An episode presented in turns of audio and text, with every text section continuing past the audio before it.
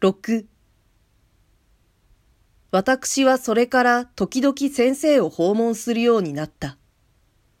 行くたびに先生は在宅であった。先生に会う度数が重なるにつれて、私はますます茂く先生の玄関へ足を運んだ。けれども先生の私に対する態度は、初めて挨拶をした時も、懇意になったその後も、あまり変わりはなかった。先生はいつも静かであった。ある時は静かすぎて寂しいくらいであった。私は最初から先生には近づきがたい不思議があるように思っていた。それでいて、どうしても近づかなければいられないという感じが、どこかに強く働いた。こういう感じを先生に対して持っていたものは、多くの人のうちであるいは私だけかもしれない。しかしその私だけには、この直感が後になって事実の上に証拠立てられたのだから、私は若々しいと言われても、馬鹿げていると笑われても、それを見越した自分の直角をとにかく頼もしく、また嬉しく思っている。人間を愛しうる人、愛せずにはいられない人、それでいて自分の懐に入ろうとする者を手を広げて抱きしめることのできない人。これが先生であった。今言った通り、先生は始終静かであった。落ち着いていた。けれども時として変な曇りがその顔を横切ることがあった。窓に黒い鳥影が差すように。刺すかと思うとすぐ消えるには消えたが。私が初めてその曇りを先生の眉間に認めたのは、雑司ヶ谷の墓地で、不意に先生を呼びかけた時であった。私はその異様の瞬間に、今まで快く流れていた心臓の潮流をちょっと鈍らせた。しかしそれは単に一時の決体に過ぎなかった。私の心は5分と経たないうちに平素の弾力を回復した。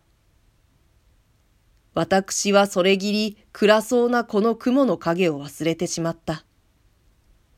ゆっくりなくまたそれを思い出させられたのは、小春の尽きるに間のないある晩のことであった。先生と話していた私は、ふと先生がわざわざ注意してくれたイチョウの大樹を目の前に思い浮かべた。勘定してみると、先生が毎月例として墓参に行く日が、それからちょうど3日目にあたっていた。その3日目は、私の家業が昼で終える楽な日であった。私は先生に向かってこう言った。先生、雑司ヶ谷のイチョウはもう散ってしまったでしょうかまだ空坊主にはならないでしょう。先生はそう答えながら私の顔を見守った。そうしてそこからしばし目を離さなかった。私はすぐ言った。今度お墓参りにいらっしゃるときにお供をしてもよござんすか？私は先生と一緒にあすこいらが散歩してみたい。私は墓参りに行くんで、散歩に行くんじゃないですよ。しかしついでに散歩をなすったらちょうどいいじゃありませんか。先生は何とも答えなかった。しばらくしてから、私のは本当の墓参りだけなんだから。と言って、どこまでも母さんと散歩を切り離そうとする風に見えた。私と行きたくない口実だかなんだか、私にはその時の先生がいかにも子供らしくて変に思われた。私はなおと先へ出る気になった。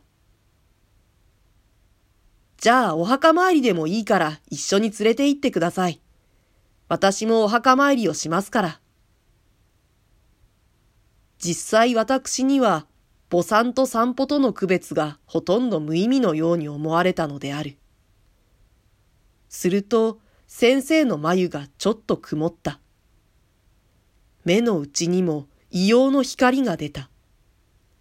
それは、迷惑とも嫌悪とも畏怖とも片付けられない、かすかな不安らしいものであった。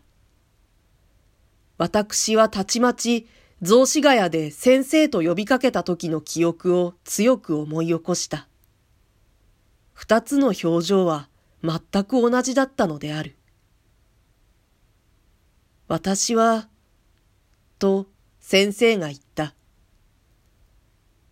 私はあなたに話すことのできないある理由があって、人と一緒にあそこへ墓参りには行きたくないのです。自分の妻さえまだ連れて行ったことがないのです。